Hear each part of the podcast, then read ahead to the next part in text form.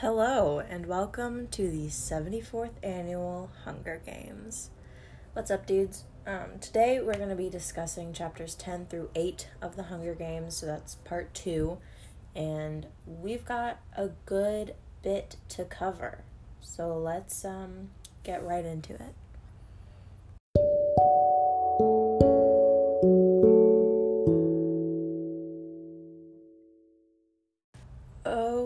Okie dokie. We have officially entered the preparation for the games and the actual games themselves.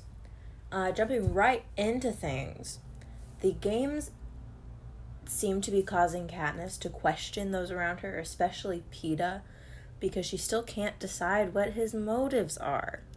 She has been back and forth this entire freaking time about Peeta, and it will stay that way for a while. But she just can't decide. She thinks that he's trying to make her look weak in front of the other tributes and sponsors with the whole lovesick puppy thing. Um, and after claiming that Haymitch is helping Peeta more than her, because that's what she believes, she th- she thinks that Haymitch is giving Peeta the upper hand. Um, Effie and Haymitch have to explain to her that this has all given her an edge and almost made her more desirable, if that makes any sense. Peeta also slips up and mentions Gale, calling him Katniss's boyfriend, which shows a bit of jealousy on his part. He's a little he's a little jealous of Gale. Um, on the rooftop, Peeta talks about identity again and how if he's going to die, he at least wants to die as himself and not as what the Capitol makes him out to be. So he, he wants to rebel against the Capitol in a sense and show them that they can't just make him their puppet, you know? Um, and then, boom, we have entered the games. Uh, they're in the arena, and Katniss sees the cornucopia, and she decides to ignore Haymitch's instructions and go straight for the bow and arrows because they're right in front of her. But Peeta distracts her and she misses her window to safely get it and get out. So she books it for the woods after grabbing a backpack, I think. Um, and she's a show off, so she shows off her knowledge and skill of the woods. And she makes camp in a tree, which doesn't sound comfortable, but I guess her options are slim. The organization of the games and how how they proceed, I guess is a good way to put it, just goes to show how the Capitol thirsts for violence. From the way that they set up the cornucopia to ensure a bloodbath right off the bat, to the way that they'll force the tributes into action if things get a bit boring for their taste. Katniss gets really thirsty real fast and will be for a while because you know, water is hard to come by. A quick distraction from her loss, or not loss, her like inability to find water though, is that Peeta made it through the day alive. And she decides, but she decides that she doesn't care about him so long as he wins to make a better life for District 12 and her family. Which doesn't make sense to me. I would be like, well, I'll win. I won't die. That's selfish. Whatever. Another tribute, a little bit away from where her tree camp is, uh, lights a fire, and that irritates Katniss, obviously, because that draws the attention of the career pack. But she hears Peeta's voice and finds that he has allied himself with the Capitol Pets and she still can't decide whether to trust him or not because of this. She's bipolar, sorry. Uh, luckily, the careers do move on, and Katniss is left to her own devices because she's too high up for them to see her, I guess. She needs water, but she's failing to find it until she stumbles into some mud. and here, she accepts death. She just she just gives up, I suppose. And then she realizes that mud means there's water somewhere, and she finds a pond. And so she's fine now. all of her problems are solved.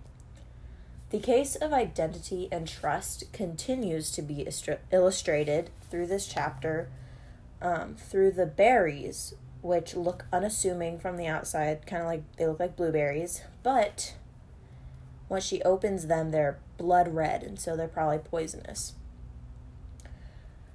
And then the fire starts coming.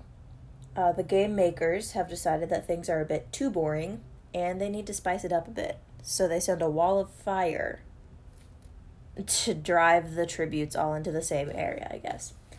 This chapter just goes to further illustrate the amount of control that the game makers have over the tributes. And Katniss even talks about it in the book about how they'll just kill somebody if they want to. Um, so now Katniss is dealing with her burns from the fire and her fatigue, I guess. I mean, she hasn't really eaten a lot, but she manages to get up a tree after the careers have caught up with her and they know where she is now and they want to kill her. And Glimmer, it's the dumbest name I've ever heard of, shoots an arrow that like I think I think it lodges itself in the tree and then Katniss pulls it out. And here Katniss makes up her mind that she's going to get the bow from Glimmer because she believes that it was meant for her after her little show and tell for all of the people when she shot the apple out of the pig's mouth. But she also believes that Peeta is a traitor. Because I guess because he's still working with them. I don't really know what causes her to believe that now. She then discovers little Rue is in a tree um, a little bit away from where her tree is. And Rue points up above her head and boom, Tracker Jacker nest. Tracker Jackers are a Capitol mutt kind of.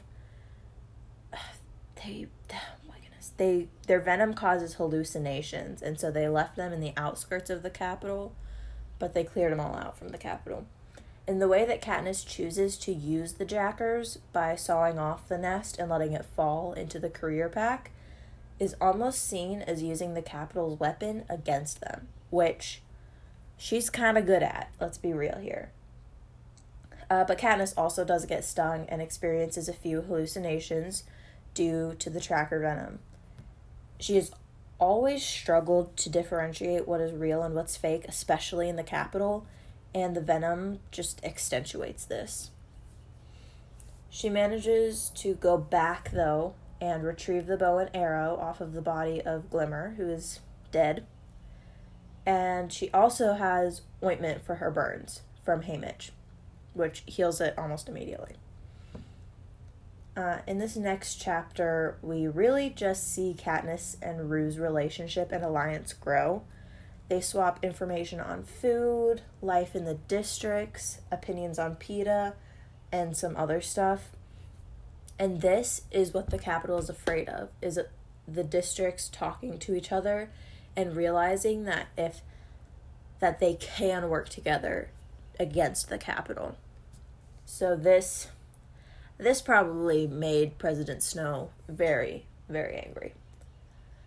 Um, Rue thinks that Peeta's Loverboy act isn't fake, and Katniss actually puts some thought into it now that Rue has said something. And then Katniss starts devising a plan to wipe out the career's food source.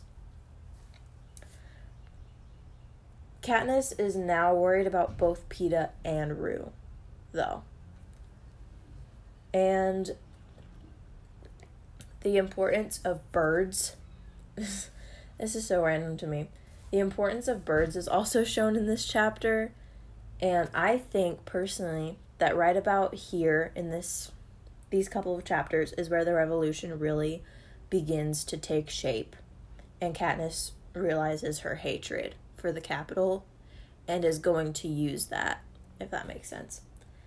Katniss scopes out the career's food storage, and they have made it into a sort of trap with landmines but Katniss uses it against them. There's definitely some tension between Cato and Katniss. Cato is District 2, I think. I, am pretty sure Cato is District 2. And there's definitely some foreshadowing that these two are gonna they're gonna fight a little bit later. Sorry, I totally just lost my place. Okay. Katniss also lost her hearing in one ear in the explosion, and so now she has to relearn how to rely on her senses, and this kind of makes her a liability because people could sneak up on her very easily. We also see the parallel of Katniss volunteering for Prim and then racing to rescue Rue without any regard for her own safety. And I, I think that's because Rue reminds her so much of Prim. And we see a serious shift when Rue dies. I strongly believe that Rue's death is what pushed Katniss over the edge into full fledged rebellion against the Capitol. Katniss almost shames the Capitol by placing flowers around Rue's body and making her look presentable. And District 11 sends her bread. And that's never happened before. Another district sending a gift to somebody from a different di- district. But because Katniss took care of Rue, they respect her for that, and so they sent her some bread. Eventually, though, Katniss is going to have to deal with the guilt of killing the District 1 boy who killed Rue. But for now, she puts that aside and she focuses on surviving, which I think is a good plan. I think I would do that. Another major change occurs when Claudius Templesmith announces that there can be two victors if they hail from the same district. And this drives Katniss to act on her feelings for Peeta and to search for him. And that marks the end of part two of the Hunger Games and today's episode. Uh, I feel like we can really tell that things are getting very tense, and the Capitol is not not the capital, but uh, like President Snow and all them are not very happy with Katniss right now. And there's so much foreshadowing in these chapters but I'm not going to spoil anything just in case somebody has never read these. Um, because I don't spoil things for other people unless they ask me to. Thanks so much for listening, and I will talk to you guys in two weeks once we have finished the book. The book will be over. Uh, yeah. Hasta luego.